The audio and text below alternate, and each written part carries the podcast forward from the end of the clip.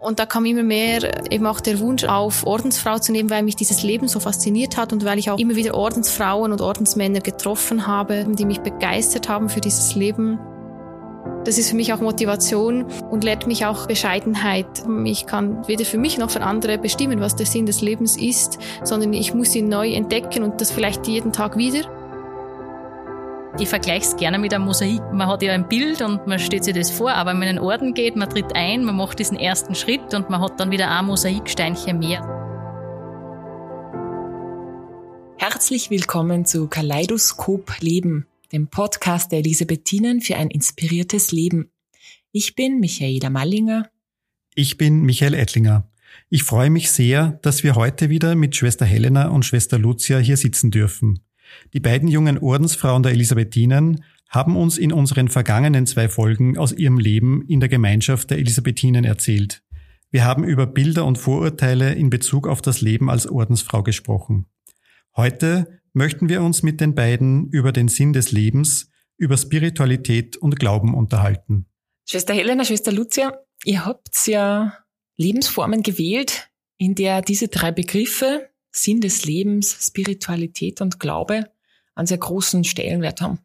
Also als Ordensfrau, äh, so stelle ich mir das zumindest vor, widme ich einen Großteil meiner Zeit Gott oder dem Gebet oder, oder das Sein mit Gott. So stelle ich das zumindest vor. Für mich stellt sich die Frage, oder wir haben uns auch die Frage gestellt, was äh, bewegt euch, was bewegt junge Frauen, diese Lebensform zu wählen, beziehungsweise Gott so einen großen Stellenwert im Leben zu geben? Ja, mir war es einfach wichtig, dass ich mein, mein Arbeitsleben, mein Glaubensleben miteinander verbinde. Ich habe einfach gemerkt, dass mir das erfüllt, dass das mein Leben Sinn gibt, dass es mich glücklich macht. Und für mich habe ich mir gedacht, ähm, ich will das nicht allein, sondern in einer Gemeinschaft Gleichgesinnter. Also es gibt ja Strecken im Leben, wo es vielleicht nicht so glatt rennt. Und dann hat man irgendwie Unterstützung in einer Lebensgemeinschaft, in der, in der Ordensgemeinschaft. Ich habe mir gedacht, für mich passt das, da kann ich mein Glaubensleben, mein Arbeitsleben einfach gut miteinander verbinden. Und darum habe ich diese Lebensform gewählt. Ja, und ich, ich habe mich immer mehr mit dem Glauben befasst, als ich so 16, 17, 18 war.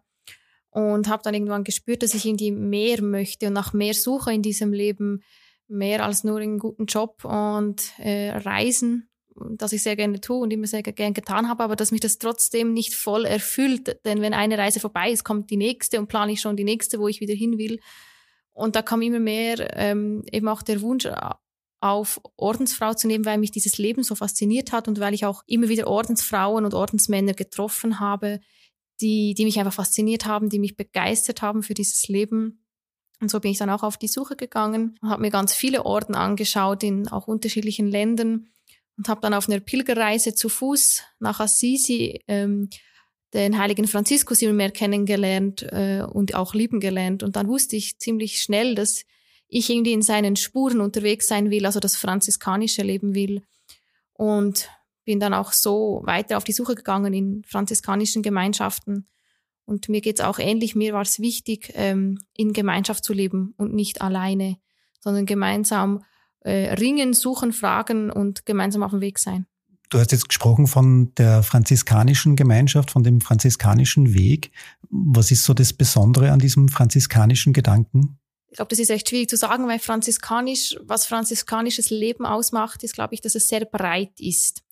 Es gibt ganz viele Orden, die nach der Ordensregel des heiligen Franziskus leben. Franziskus hat ja im 13. Jahrhundert gelebt, äh, eben in Assisi und hat dann die Franziskaner gegründet, dann die Klarissen und dann sind dann die Drittorden entstanden mit der Regel des dritten Ordens, zu dem gehören auch wir und viele äh, Orden, die apostolisch tätig sind, haben diese Regel, so auch wir und das ist sehr breit gefasst. Was sicher sehr typisch ist für Franziskus, ihm war die Armut sehr wichtig. Er hat gesagt, arm lebt, wir vielleicht sagen, einfach und bescheiden lebt.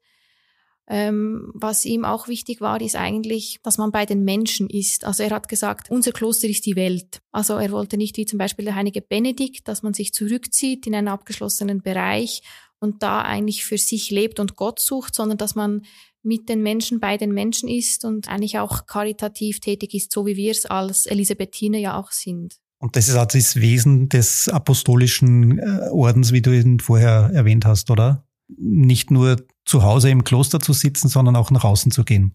Genau, nach außen zu gehen oder auch nach außen zu wirken, wie wir zum Beispiel ja unser Spital haben. Das ist ja auch eine Wirkung nach außen. Wir sind mit der Bevölkerung in Kontakt. Wir sind ein Teil der Gesundheitsversorgung und mit dem Generationenhaus, wo ja Schwester Lucia arbeitet, sind wir auch viel in Kontakt mit Menschen und leben eben mit den Menschen und tun auch mit den Menschen Gott suchen und fragen und diesen Weg gehen. Schwester Lucia, kannst du dich erinnern an den Moment, wo du gewusst hast, ich möchte mein Leben dem Glauben oder als Ordensschwester widmen? Ja, so einen speziellen Moment kann ich da gar nicht festmachen. Also ich weiß nur, dass ich 17 Jahre alt war, wo diese Frage wieder sehr drängend, ähm, wo ich die sehr drängend gespürt habe. Und vorher habe ich mir verschiedene Dinge ausgemalt und mir gedacht, na ja, das könnte schon was sein für mich, aber keine genaueren Gedanken ist mir jemand mal drauf angesprochen oder gesagt, schau dir doch das mal an. Also, wo lebst denn du? Du lernst es kennen und, und dann entscheide dich so in aller Freiheit. Und das war für mich ein Moment, wo ich überlegt habe und mir gedacht habe, ja, das stimmt eigentlich. Man hat oft Bilder und Gedanken im Kopf, wie das sein könnte oder wie man sich das halt vorstellt, wie man sich andere Dinge auch vorstellt. Und dann habe ich mir es einfach angeschaut, ob das was für mich wäre und habe einmal mitgelebt in einer Gemeinschaft. Also ich kenne das bei mir, weiß nicht, wie es dir geht wenn, wenn ich vor Entscheidungen stehe oder Wege sich zeigen, dann versuche ich manchmal, dass ich mich in diese Situation, in dieses Zukunftsszenario hineindenke und hineinfühle. Und nicht selten entscheide ich mich dann für das, wo ich innerlich ruhig werde, wo ich das Gefühl habe, da zieht es mich hin, da ist, da, da ist eine Ruhe drinnen, da ist mein Weg drinnen. Kann ich mir das ähnlich vorstellen, so dass das ein Entstehen ist, wo aber irgendwann trotzdem eine Entscheidung gefallen werden muss hinsichtlich Ja oder Nein? Oder wie würdest du das beschreiben? Genau, es ist, es ist ein Entstehen auch bei mir gewesen und ich habe einfach dann gemerkt, wenn ich diesen Gedanken gehabt habe, ja, ich gehe zu den Lieseln Linz, das ist meins, dann bin ich einfach ruhig geworden, also innerlich und habe einfach diese Zufriedenheit in mir gespürt und dann, wie man oft so ein inneres Bauchgefühl hat, das, das passt jetzt so, war das für mich damals auch. Wie war das bei dir, Schwester Helena? Wie würdest du das beschreiben?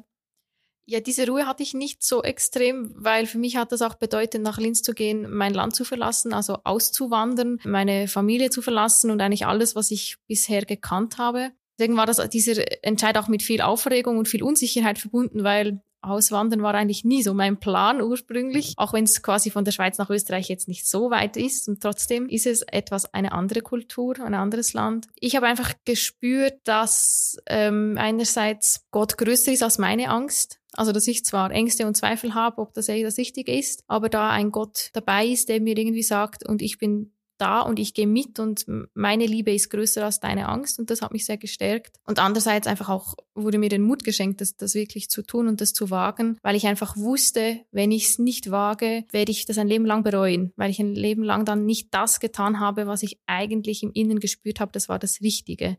Und das hat mich sehr gestützt, dann das zu tun, auch zum Wissen, dass da, wo ich jetzt drin bin, das ist auch wie eine Probephase hingehen und schauen und leben, ist das mein Weg. Und ich habe einfach auch fest ähm, wahrgenommen, dass ich diese Entscheidung nicht daheim auf dem Sofa treffen kann. Also ich kann mir Gemeinschaften anschauen, ich kann über äh, Klosterleben lesen oder ähm, Filme schauen oder mit Leuten in Kontakt treten. Das ist alles gut und recht, das soll man auch alles tun. Aber um es wirklich de facto am Ende zu wissen, ist es ein Leben für mich, muss man es leben. Du hast quasi schon damals, ohne es vielleicht zu wissen, einen elisabethinischen Grundsatz gelebt, nämlich schaue hin und handle, oder? Ja, das ist dieser Grundsatz, ähm, kann man, glaube ich, auf vieles anwenden, auch auf die Bibel und andere Ordensgemeinschaften. Aber das ist sicher auch, glaube ich, das Handeln, das gehört zum, zum Ordensleben dazu. Also nicht nur für sich selber leben, sondern für die anderen. Und vom Beten und äh, vom, vom geistigen Leben auch ins Tun, ins Tun zu kommen. Und nicht in, in Stillstand oder in, in Nabelschau zu verharren zum Beispiel. Wenn ich euch so zuhöre, dann entsteht in mir so das Bild eines Menschen oder von zwei Menschen in dem Fall, äh, die schon ganz aktiv auf der Suche waren, auf der Suche nach dem, was das Leben ausmachen kann und ausmachen soll, auf der Suche nach dem Sinn im eigenen Leben, auch in, in gewisser Weise. Seid ihr schon angekommen? Äh, habt ihr den Sinn des Lebens gefunden oder seid ihr immer noch auf dem Weg, auf der Suche? Naja, ankommen, wann, wann kommt man an, wann ist man wirklich fertig und, und ich glaube, dass es ganz menschlich ist, dass man immer unterwegs ist und immer wieder dazulernt, immer wieder, ich vergleiche es gerne mit einem Mosaik. Man hat ja ein Bild und man stellt sich das vor, aber wenn man in den Orden geht, man tritt ein, man macht diesen ersten Schritt und man hat dann wieder ein Mosaiksteinchen mehr, so wie Schwester Helena ähm, zuerst ähm, erläutert hat. Also man muss das zuerst ausprobieren, dann kann man ein Steinchen setzen dann hat er die Ordensausbildung mehrere Phasen und immer wieder kommt ein Steinchen dazu.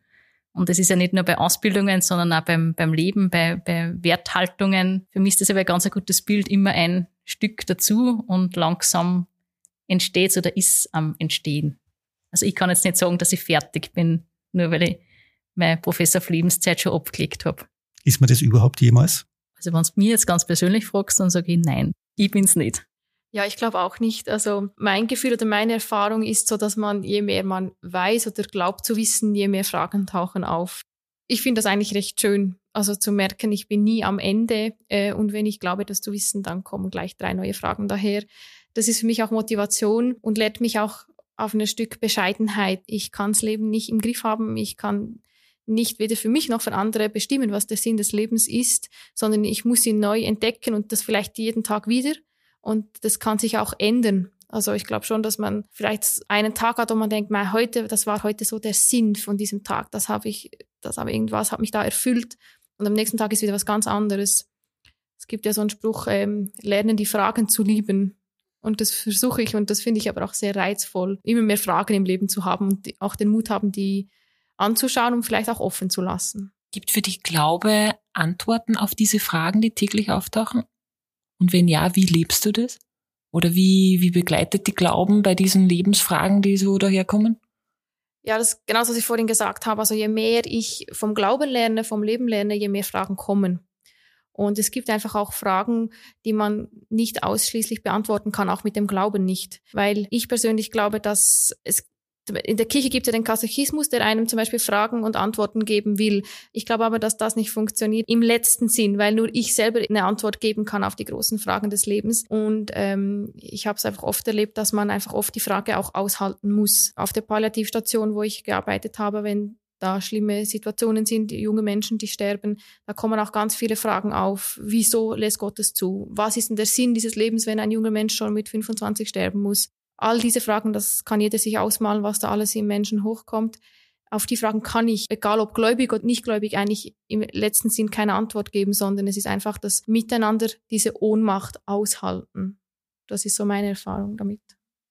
Wenn du mit diesen Fragen konfrontiert warst, oder wenn man jetzt diese konkreten Beispiele nimmt, die du genannt hast, wie reagierst du dann, wenn ein junger Mensch zu dir kommt und sagt, ich, ich weiß, ich werde jetzt bald sterben, was soll das überhaupt und warum lässt Gott das zu?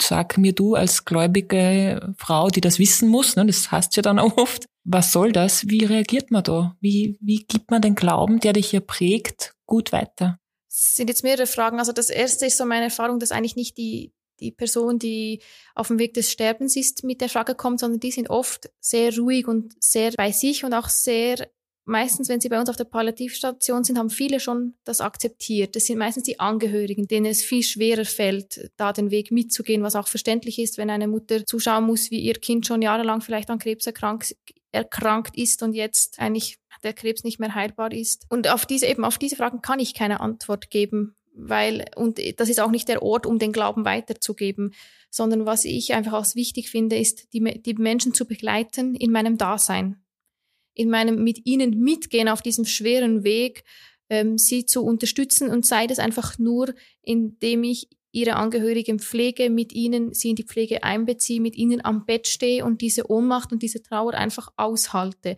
Das Sterbebett ist aus meiner Sicht nicht der Platz für irgendwelche Glaubensdogmen oder Glaubenssätze oder irgendwelche Vertröstungen. Äh, ja, bei Gott ist dann alles besser oder im Himmel ist alles gut oder so. Das kann ich persönlich vielleicht glauben, vielleicht gibt's mir einen Trost, ähm, aber das heißt nicht für den anderen. Und jeder Mensch, der schon mal wen verloren hat, weiß, dass das auch nicht in jeder Situation tröstlich ist, dieser Gedanke, weil der Verlust ist ja trotzdem da. Also für mich hat es wirklich viel mit einfach begleiten, da sein. Manchmal hilft es auch, ähm, den Angehörigen zu mit ihnen zu anzuschauen, wie verändert sich dieser sterbende Mensch. Sie beschreiben zu lassen, was sie wahrnehmen bei ihren Angehörigen. Ma, er ist noch blasser geworden oh, er, ähm, er schläft jetzt ganz tief und mit diesem Wahrnehmen miteinander den Weg zu gehen. Schwester Lucia, du bist ja in, auch in einem Bereich tätig, wo es nicht nur, aber auch die letzte Lebensphase betroffen ist, oder? So, ich denke jetzt an das betreute Leben, was ja jetzt, wenn ich ein ganzes Leben anschaue, eher am Ende eines Lebensweges kommt. Hast du ähnliche Erfahrungen, was den Sinn betrifft oder was solche Fragen betrifft? Ja, habe natürlich äh, ähnliche Erfahrungen wie die Schwester Helena und bin auch da ganz ihrer Meinung. Und ich finde, man sieht da auch ganz gut, wie Glaube und das eigene Handeln dann, also Glauben und Tun, also ein Zusammenwirken äh, zwischen den beiden gibt's ja. Also wir, wir glauben jetzt nicht nur, sondern wir handeln auch. Und das ist ganz, ganz eng miteinander verknüpft. Also ich glaube, dass man als, als gläubiger Mensch das gar nicht trennen kann. Auch wenn man auf die Bibel schaut, wie, wie Gott mit den Menschen umgeht, dass Gott einer ist, der mit den Menschen mitgeht, der den Menschen beisteht. Gerade wenn ich sage, ja, Gott ist mein Leben, ich glaube an das, dann kann man ja gar nicht anders, da kann man ja gar nicht aus, da, da ist man richtig gedrängt. Also das ist ja ein innerlicher Prozess, dass ich dann ja handeln muss sozusagen und dass mich da richtig hinzieht, was zu tun, was zu ändern, was zu verbessern. Aber das ist ja nicht in jedem Orden so, dass diese Tätigkeit und, und des Glaubenslebens so eng verbunden sind wie bei den Elisabethinen. Ähm, also wenn ich jetzt an, an Orden denke, die nur ganz zurückgezogen äh, für sich selber leben sozusagen. Aber für euch gilt es nicht, dass man im Kloster nur dem Gebet sich widmet und sonst nichts. Also bei uns kehrt das einfach zusammen. Ich denke, Gemeinschaften, die kontemplativer sind und die sich das Gebetsleben eben zur Aufgabe gestellt haben, dass Gebet schon auch eine Verbindung ist zwar keine so sichtbare Verbindung, wenn ich jetzt hingehe ans Krankenbett oder im, im betreubaren Wohnen zu den Menschen, sondern die sind einfach, da gibt's eine andere Verbindung. Gebet ist ja auch eine Art von Verbindung, von Gemeinsamkeit, also unsichtbare Verbindung. Das ist wie, wenn wer sagt, ja, ich denke an dich, oder wenn wer sagt, boah, kannst du an mich denken, ich hab heute eine Prüfung. Und dann sagt er natürlich, ich denke an dich, wann hast du das denn, so der und der Zeit. Dann entsteht ja da auch Verbindung. Oder es ähm, entsteht ja auch Verbindung, wenn man sich nur gegenüber sitzt und sie anschaut. Ist das die Definition von Gebet? In Verbindung mit Gott gehen? Oder wie? Mir ist jetzt nur eingefallen, wie du sagst, eben Prüfung, denk an mir. Also für mich ist es äh, eigentlich, Gebet ist, würde ich sagen, ist in Beziehung mit Gott treten. Und genauso, ähm, genauso unterschiedlich wie Beziehungen gestaltet werden können und gelebt werden können, kann auch die Gottesbeziehung und somit auch das Gebetsleben gestaltet und gelebt werden. Und noch was zu den kontemplativen Orden. Ich sehe das auch eigentlich auch als ein bisschen eine Einheit.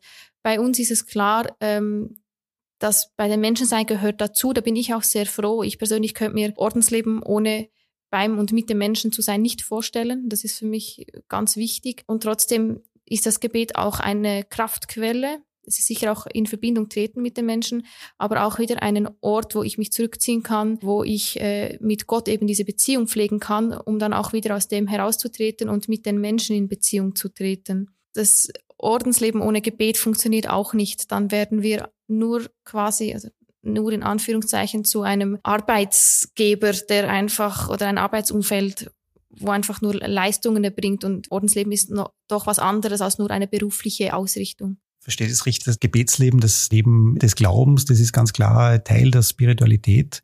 Aber macht für euch auch die, die Arbeit einen Teil dieser Spiritualität aus, die, die euch wichtig ist oder die, die Elisabethinen ausmacht? Na, also ich, für mich kann das ja gar nicht trennen. Also das ist ja irgendwie wie eins, es gehört zu mir dazu. Und was ich so kostbar finde, ist zum Beispiel, wenn wir zu Mittag beten gemeinsam in der Kapelle, dann ist das für mich wie so eine Unterbrechung, wie so ein Krafttanken, äh, ja, wieder, wieder Energie für die kommende Zeit zu holen oder Abstand zu nehmen von dieser Arbeit einmal und mal andere Sichtweisen wieder zu gewinnen, zur Ruhe zu kommen. Also das ist für mich auch ein Teil, der ganz, ganz wesentlich zum, zum Gebetsleben dazugehört.